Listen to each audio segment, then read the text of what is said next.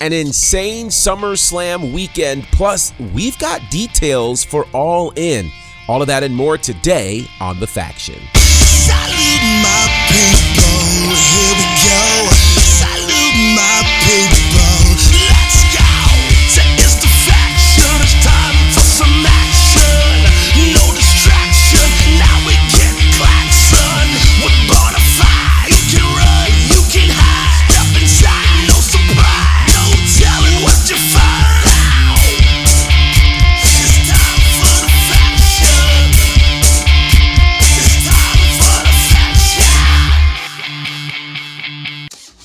What's going on, family? Happy Monday and welcome to another edition of The Faction. I'm Gerard and I am excited that we get to talk pro wrestling yet again. It is always a privilege and honor to be able to hang with you guys and to have these great conversations as the month of August has come in certainly much more like a lion than a lamb in the space of pro wrestling. So we're going to dig into a lot of things as we mentioned at the top of the show. Firstly, a big thank you to all of you who continue to support what we're doing on the socials, Instagram, Facebook, and Twitter at The Faction Show. Thank you also for those who are following us via video as well.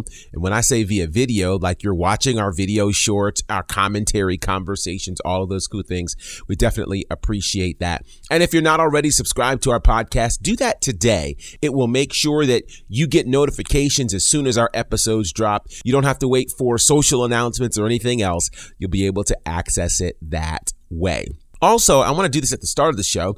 If there are topics that you'd like for us to address, perhaps in a quick video or even as a full topic here on our podcast, would you let us know? You can either comment on any of our current posts on the socials or you can send us a direct message and we'll be able to start working on that content for you. We've got some cool content in the pipeline that I think you guys are going to really enjoy. And I know a lot of you have asked about some historical facts and things of that nature. So we'll dig into all of that certainly over time. Right now, though, I want to start in AEW. I know you wanted me to start at SummerSlam, but I'm going to start in AEW and we'll pick up SummerSlam on the second half of the show because AEW has really made some very interesting strides. We found out last week the main event for All In.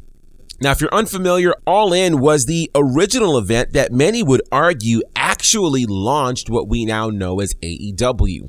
As Cody Rhodes and the Young Bucks looked to prove the doubters wrong by being able to have an independent show with 10,000 people in attendance. Well, they did that. That birthed AEW. And now we are on the precipice of even more history. As that history looks like this, there are apparently over 80,000 tickets sold for AEW's All In in Wembley Stadium. It is shaping up to be the largest pro wrestling event outside of WrestleMania in history. Now, as it's being stated is that, there's probably one asterisk on that. And this has an asterisk anyway. And that is in the early 90s, there was an event called Collision in Korea, which involved WCW and New Japan. And it was reported that said event had 150,000 on the first night, 190,000 on the second night. The problem is it's North Korea. And so we can't necessarily verify that those were the actual numbers just because of the way North Korea handles its media and dare I say propaganda. So if we take that off of the table, indeed, we are looking at a historic situation. Because for those who were wondering whether or not this would be something on pay per view, I knew it was going to be. And here's why there's no way you're going to have an international event at Wembley Stadium and break records and not gain more money by allowing people to actually view it the spectacle and the sight alone will be incredible. So for context, usually at an AEW event, you'll see anywhere, depending upon the size of the venue, between 5,000 and maybe 10,000 people in attendance. Again, it depends on the venue and how they have scaled things. So that means the sight of 80,000 people will be anywhere between 8 to 16 times the amount of people you would normally see at an AEW event. Do you realize how crazy that's going to be? And I'm imagining that they're going to minimize the staging, much like WWE did with SummerSlam, and we'll talk about that on the second half. But to do that, that will ensure that there can be more seats sold and more people in the building. This is going to break the record that was set by SummerSlam 92, where they had 80,355 in attendance. This is going to be huge, guys. Huge. Massive. So, as is the AEW tradition, we did not know a single match going into All In until this past Wednesday. Before I say that, I want to just again give you a visual in terms of context. SummerSlam this weekend had a hair under 60,000 people, and All In will have more than that. Amazing. So, what should be the main event of the biggest card outside of WrestleMania in pro wrestling history? Well, MJF laid that out for us as he made the challenge to Adam Cole, and they will battle on the biggest stage outside of WWE ever for the AEW World Championship. Now, I think it's a great match to have. In my humble opinion, I think, you know, the fact that there are quote unquote two world champions in AEW, that event should solve and answer that question. But I'm not the one making the rules around here. As we found out on Collision, there will likely be two more matches that we can probably talk about for All In. One of them being the tag team titles, the Young Bucks against FTR. That would be their third meeting. And yeah, that match is certainly worthy of such a massive stage. And then potentially CM Punk versus Samoa Joe. Will CM Punk defend the quote real world championship against Ring of Honor's TV championship? I don't know how that's going to go, but that's a massive stage for that particular match as well. So one match solidified, two potentials, and some others to be announced. I will say that I give kudos to AEW because we're four weeks out from All In and they're actually announcing matches already, which is highly unusual. But they understand the assignment and they will definitely want to pick up those buy rates on pay per view. I think for AEW, they need this incredible event and they've been on some great momentum, I have to admit. I will also say this whether you acknowledge it or not, Collision is a special show. And they were dealing with their first bit of real opposition as it was Collision directly competing with SummerSlam. And yeah, I'll just tell you what I did. I watched SummerSlam live and Collision on demand. I'm pretty sure the numbers will likely reflect that. But Collision had a stacked show. I think there were like four championships on the line the tag titles, the trios title, the TBS title, and the quote real world championship. They did all they could to stack it. But these are some of the problems that they will have going forward as they are dealing with the competition from WWE PLEs, which will likely happen uh, close to once a month. And then you're also looking at college football, baseball, NFL. Like there's a number of things that will potentially rival that, but they obviously knew that when they jumped into this Saturday night time slot for collision. Nonetheless, AEW, I think, on a roll, but I do have a question, and it would not be right unless I ask this question. Matter of fact, let me pose the question to you guys, and that is this.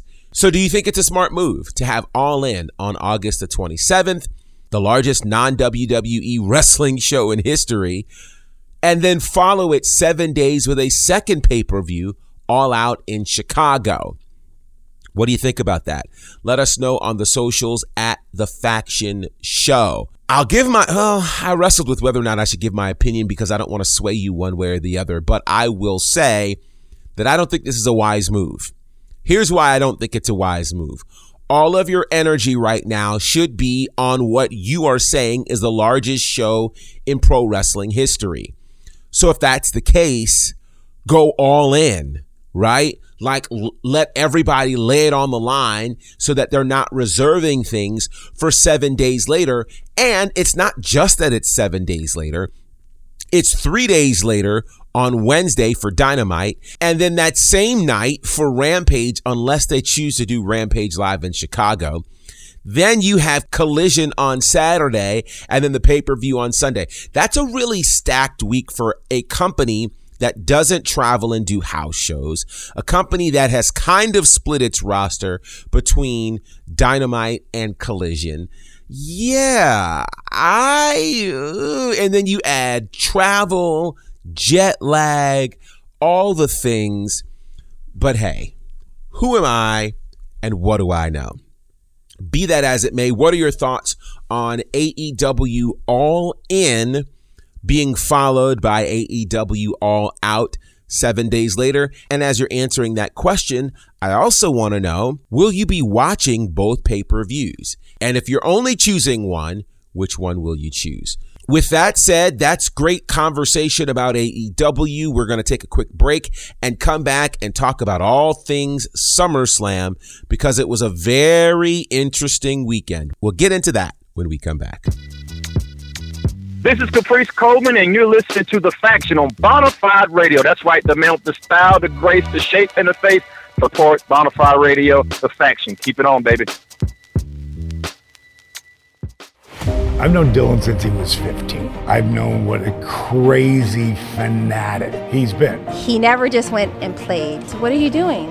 Well, you know, I got to plan the show first. He wants to be the guy shaping. Dylan used to run shows back in his hometown, and ever since he moved to Atlanta, I know that he's been really wanting to start his own company here. I had that fear of not being what's interesting in Atlanta. I said, I'm going to start my own wrestling promotion. You need to get in a room with this guy. Because at the end of the day, wrestling had grown stale in Georgia. I'm like, dude, this guy's ruffling everybody's feathers. Dylan learned that I'm impatient, and I announced that we were going to start a promotion 90 days later. And I knew that I had no content. But then I started to see all the things that he was doing. It was starting to look really professional. Gary had stirred up so much shit. We were going to be the laughing stock of the entire city if we didn't deliver. Perception's reality. How did we get on Southern Honor? What was the process of them walking over there like, I'm gonna do that? I thought, honestly, he was dead. You hear his brain swelling. I literally thought Southern Honor was probably done. You always told me if you don't like an idea, come up with a better idea. You're telling me you won't listen to the idea? And we're going to pack 1,000 people. I couldn't wait for an answer from Chris. We weren't sure. No confirmation. How about that? Oh, the lights are going out here. The first indie show I've ever done in 23 years was with Southern Honor, and now everyone's talking about this company. Nothing bigger than that's ever going to happen here. Forward a few minutes later, it was extremely hard to maintain relationships because I was working with Gary. I don't know that they would go to war for me. They would go to war for Dylan. Finally, this year's going to be mine. COVID. I can honestly say my last match will be here just because Southern Honor is that special to me.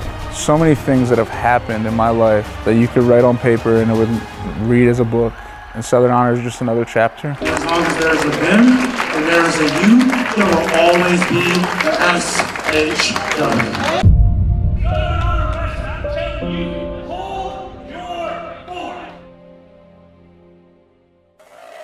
This is a total package Lex Luger, and you are turned into the faction. Indeed, it's the biggest party of the summer, and this biggest party of the summer was not without controversy. We're talking about SummerSlam 2023 went down at Ford Field in Detroit, nearly 60,000 in attendance, and there's a lot to discuss relative to the card, relative to the things leading up to said card, and even some of the things that were mentioned in the post-show press conference. So let's first start with the actual card. Well, before we get into the card, let's talk about Ford Field.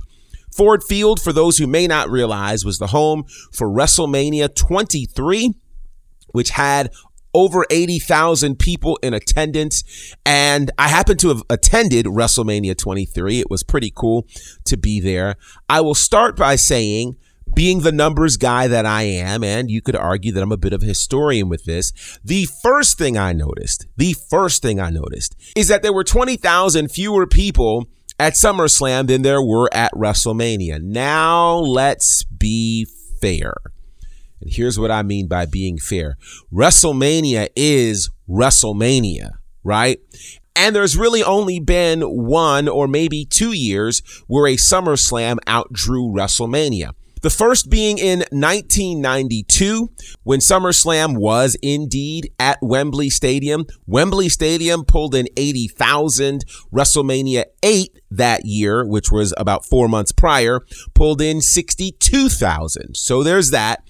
And then there was just a couple of years ago, 2021, when SummerSlam was in Las Vegas at Allegiant Stadium. That event hosted 51,000 people, while WrestleMania that year hosted only 25,000, and they spread it over two nights. Now, let's just remember it was 2021. The pandemic was happening. WrestleMania was really the first event where WWE had allowed fans back, and it was limited seating over two nights. Meanwhile, by the time we get to SummerSlam in 2021, the WWE had started welcoming fans back just a couple of weeks prior. Hence, WWE's SummerSlam outdrawing WrestleMania. So it's only happened two times in the history of the company. It's kind of unfair to expect that to happen in 2023. It wasn't going to outdraw this year's WrestleMania, but it did not outdraw WrestleMania 23. Again, WrestleMania, SummerSlam, they're just two completely different events in terms of the urgency that fans have to attend. And then there's this conversation, which we've been having quite a bit on Women's Wrestling Talk, WWT Live, if you guys check it out on Monday, Wednesday, and Friday. We've discussed the allure of the city of Detroit which I think is a completely different conversation to have. And I'm a little nervous because I certainly don't want to offend any of our fans in Detroit. But for whatever reason, the prevailing thought on the internet amongst the internet wrestling community is that Detroit was not an alluring enough city for people to want to travel to. Not considered by many to be a destination city, unlike places like New York, Atlanta, Dallas, Miami, LA, etc. So, yeah, that's an interesting, interesting comparison. Nonetheless, close to 60,000 people is a great, great number. It looked amazing. And here's what I mean by it looked amazing.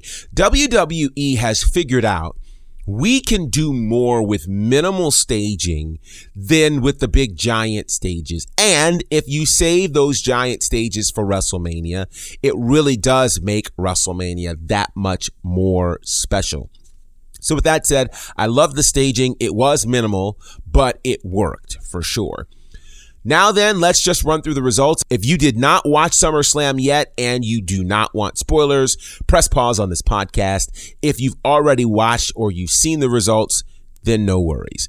There was no pre-show to SummerSlam. It began with Logan Paul defeating Ricochet. Cody Rhodes defeated Brock Lesnar in their third encounter. LA Knight won the SummerSlam Battle Royal, which was presented by Slim Jim. Shayna Baszler defeated Ronda Rousey by technical submission in their MMA fight. Gunther defeated Drew McIntyre to retain the Intercontinental Championship. Seth freaking Rollins defeated Finn Balor to retain the World Heavyweight Championship. Bianca Belair defeats Asuka and Charlotte Flair to win the WWE Women's Championship. Only then for Iyo Sky to cash in her Money in the Bank contract and become the new WWE Women's Champion. And in the final match, Roman Reigns defeats Jey Uso in tribal combat to retain the undisputed WWE Universal Championship and his title as the tribal chief. Okay, so let's talk about some takeaways from this. Logan Paul versus Ricochet. I thought it was a solid match. Certainly, Logan Paul was due a win, and I know some people don't like to hear that, but given his contract, given his social media following, he can't keep losing. He took L's to Roman Reigns back in November.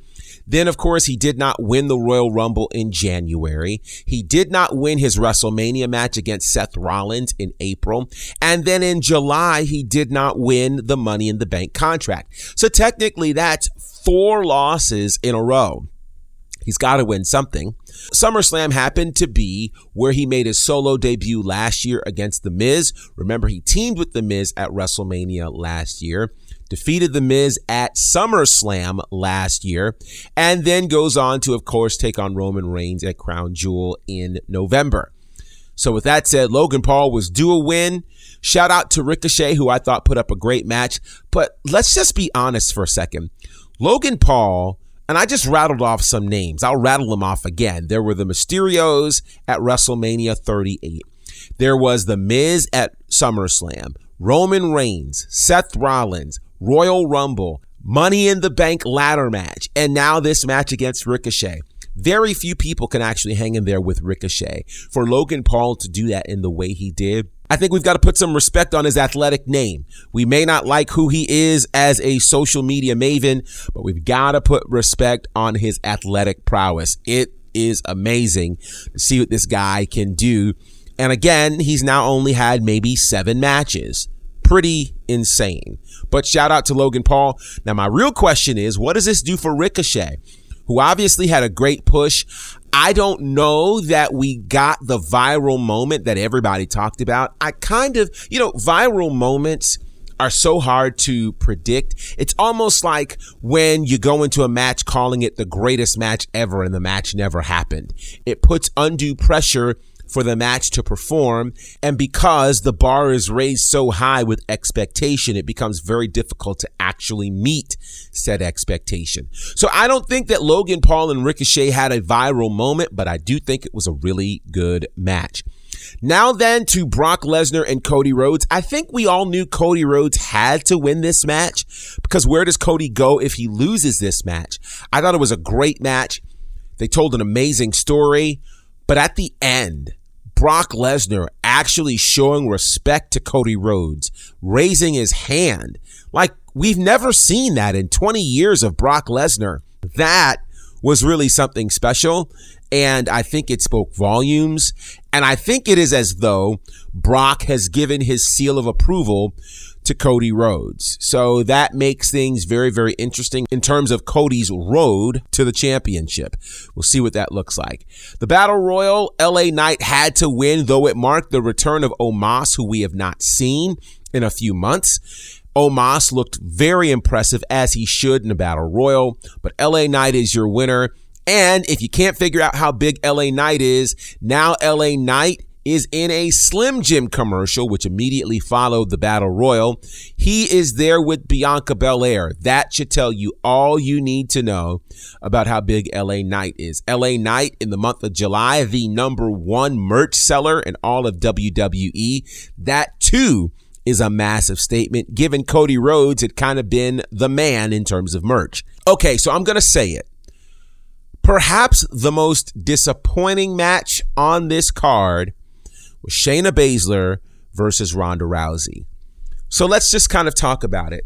I realized in watching this match just how our expectations are set. So, had they had perhaps the exact same match in the octagon or in the fight pit, we all would have responded differently. But the optics of it being in a WWE ring with ring ropes, you just don't get the same feeling or expectation. And I think they were trying to make this as much of an MMA rules as you can. Here it is. It's like attempting to play football on a tennis court. Just doesn't work. Playing basketball on a baseball field doesn't work.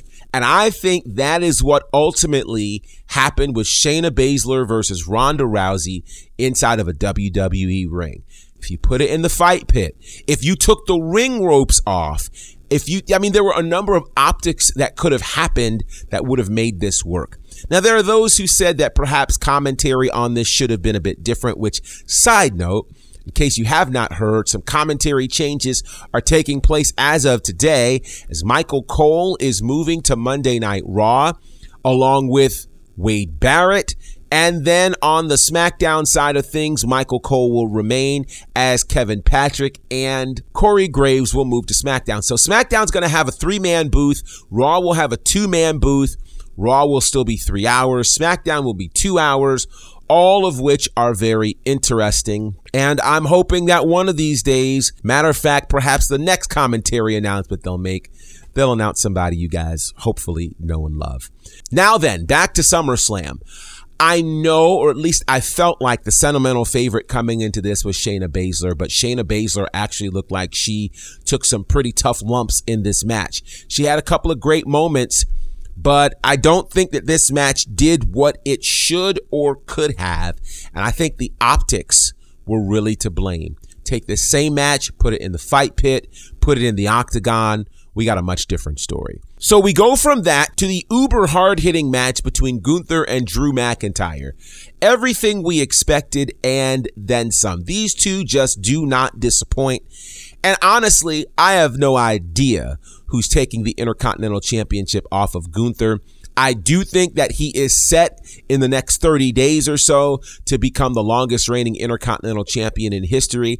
And I think he needs to add an extra 200 days to that record. If you'll remember, the lone title that he's held in WWE, the NXT UK Championship, he held for over 860 days. I think we need to put that kind of respect on the Intercontinental Championship because Gunther is just that tough.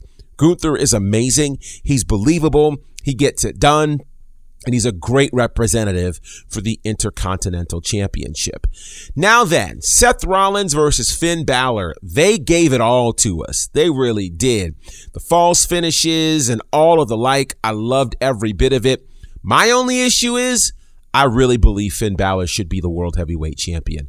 I think you really do some things with the power dynamic in terms of Judgment Day, right?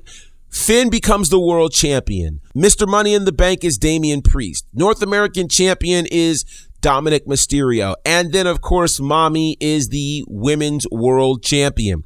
Let them ride high for a bit and then let the cash in happen by Damian onto Finn Balor. Now we're cooking. I think that, if I'm booking it, is the way I tell this story. Either way, Seth Rollins is still your champion, and it's clear that there's a rift between Finn Balor and Damian Priest. What does this do for the Judgment Day? I guess we'll have to find out on Monday Night Raw. Now, then, to this women's championship match. Triple threat match Asuka, Bianca, Charlotte Flair. Just incredible absolutely incredible. Got very nervous about the injury for Bianca Belair, but Bianca comes back. And I will say this in all of my picks, I did not pick Bianca winning the championship. It just felt like it wasn't going to happen. Then she wins it. And then Iyo cashes in. I think this is great storytelling for a couple of reasons. You remember, I think we all began to finally see Iyo as a championship contender when she fought Bianca Belair at Backlash in Puerto Rico. Huge moment, amazing times, incredible, incredible stuff. Then she went on to win Money in the Bank. And I know a lot of us want to see her against Asuka. I really believe they're saving that for Mania. That is a Mania-esque match. That should totally happen. So where does this put Bianca? I don't know, but I know some people were upset. But let me just say this. Bianca losing, that's not a bad thing. The way this happened, not a bad thing. Iyo is very, very worthy. And it was such a great moment for Damage CTRL. One year after forming at last year's SummerSlam, now they've got the women's championship in their ranks. Totally, totally great. That leads us to the main event. Roman Reigns Jey Uso Tribal Combat. This match went something along the lines of 36 minutes, which is the longest singles match for Roman Reigns in this championship reign for him. What a match between him and Jey Uso. Several times I thought Jey would win, but we're all talking about the shocking moment at the end where Jey Uso is pulled out of the ring by who we would find out was his brother, Jimmy Uso. If there's ever a family that needed therapy, a prayer circle, intervention, it is the Anoa'i family. What in Christmas lights is going on here? This is crazy. Crazy. I can't wait for the explanation for why Jimmy, who was trying to convince Jey to leave the bloodline, would now cost Jey. Well, actually, as I said it out loud, it made sense. Let's see if they go with this, but this is what makes sense to me. So, main event Jey Uso doesn't become main event Jey Uso unless Jimmy gets injured. There's a part of me that wonders if Jimmy is jealous of that. Or is it that Jimmy does not want Jey to be the tribal chief? They're twin brothers. You mean my twin would rule the family and not me? That's a possibility. I don't believe it's necessarily loyalty to Roman as much as it is I don't want it to be Jey all sorts of questions that need to be answered and then some. So, your thoughts on SummerSlam, let us know on the socials at the Faction Show. So, before we go, one thing that you may have noticed is that there were not very many women's matches. And that was a bone of contention with a lot of people in the IWC and a number of the women's wrestlers in WWE all posted in a degree of solidarity all of the things that they were doing instead of being at SummerSlam. So Emily Mae Heller, who does work with Women's Wrestling Talk and does work with some other great, great organizations as well, asked a very poignant question to one Triple H in terms of the women's presence or lack thereof on SummerSlam, to which Triple H had quite the answer. Here, I want you to check out this exchange for yourself. I wanted to ask there's been a lot of discussion across the wrestling sphere about women and representation and diversity across many wrestling promotions. And so I would like to hear from you as someone that is a head of creative, how, especially with a new champion tonight, how are you pushing women across the board at WWE, especially with some new premium live events in our future? Mm-hmm my take on that is the same as it's always been on that. I don't see the difference. I look at the women in WWE just like I look at the men in WWE. Um, they're talent, and it's irrelevant to me if they're female talent, male talent. Doesn't matter to me. I um, put the same amount of thought, put the same amount of process, um, and are just looking for the things that are delivering in the moment. I said it when it was when when they did it. When women main evented WrestleMania was because they were the main event of WrestleMania. I, we we didn't make them the main event of anything, and this has been for me through takeovers and NXT and all of it. If they were the main event, it was because they were the main event, not because hey, that's pretty good. You guys are women. I think I'll get better press if I put you in the main event. That's cool, right? No, it's not. It's it's whoever is the most deserving, whatever is the most deserving.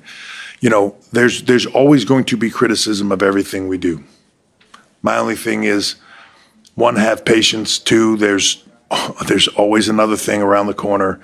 Um, and you know, like there, there was a lot of, of uh, banter that I saw uh, this week about matches being cut, right? Which is the word that was used, but nothing was cut. There was no card announced right? If if we don't have more things in the pocket ready to go for a PLE than can fit in the PLE, I've done a terrible job because there's always an injury waiting around the corner. There's always a moment that changes everything and when one creative thing changes, it changes the trajectory of everything, right? So if you don't have more stuff than you need ready to go, you failed. Then you get to the unfortunate place where you know, I've got too much stuff I don't know about any of you. That show was plenty long tonight. Plenty long, right? Um, if it had been longer, it would have been bad. And so there comes a time when you say, well, does everything get shorter time? Does everything get rushed? Does everything get harried? Or do we move things around and shift it and give it a bigger spotlight? As a performer, for me, I'd rather have the bigger spotlight. That's how I look at it. But when it comes to the difference between like how do we how do we write the storylines? How do we get here and there with with different characters and all of that? I don't look at it as any different. It's talent. What can what storyline can I create with the best talent to create the best moment to create the best matches, main events, PLEs, and everything is looked at as a whole, and it's looked at as a cycle from the year, right? So you you have to look at all of it. It's it's a gigantic puzzle. Okay, so I need to know your thoughts on Triple H's answer to this question. Matter of fact, I'm going to leave it as a cliffhanger because I, I really want to dig into it, but I'm running out of time and I want to honor your time. I will say this Triple H may or may not be right, but I think it's all in how you say what you say. I think what Triple H was trying to say was I view the men and the women equally here in our company. But I think by saying I don't see them as the women and I don't see them as the men, I just see this. I think what you're doing is you're turning a blind eye to, in fact, the minority in this business, which gender wise are women. We've got to acknowledge that. And then there are parts of me that makes me wonder what kinds of diversity conversations are actually happening in the places where they need to be. Now, why this is complicated and dare I even say nuanced is this. Because I do believe that the best story should be told. I do believe that the best wrestlers should be presented regardless of their ethnicity or gender. I also believe that we need to pay close attention to exactly what the makeup of the wrestlers presented on television looks like. So we need to ask ourselves, do we have enough representation from these communities? Now, if it means that there are people who just aren't ready, we have this discussion pretty regularly on Russell Extra every Tuesday.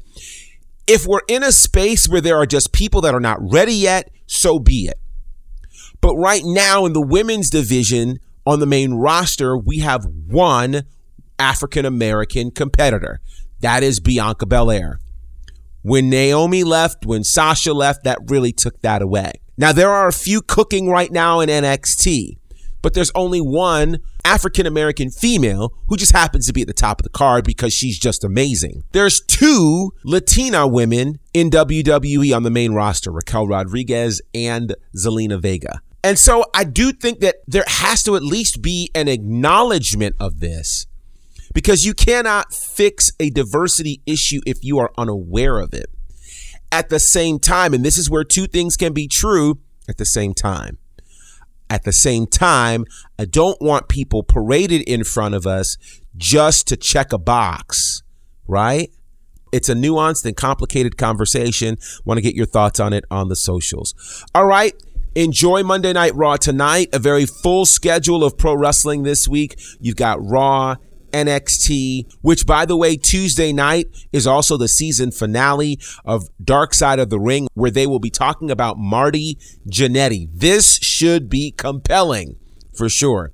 Wednesday night, you've got Dynamite. Thursday night, Ring of Honor and Impact. Friday night, we've got SmackDown and Rampage. And then, of course, Saturday is collision. Until next time, representing for my good brothers Courtney Beard, Brandon Clack, and the fourth horseman John Murray, I am Gerard Bonner, and this is The Faction.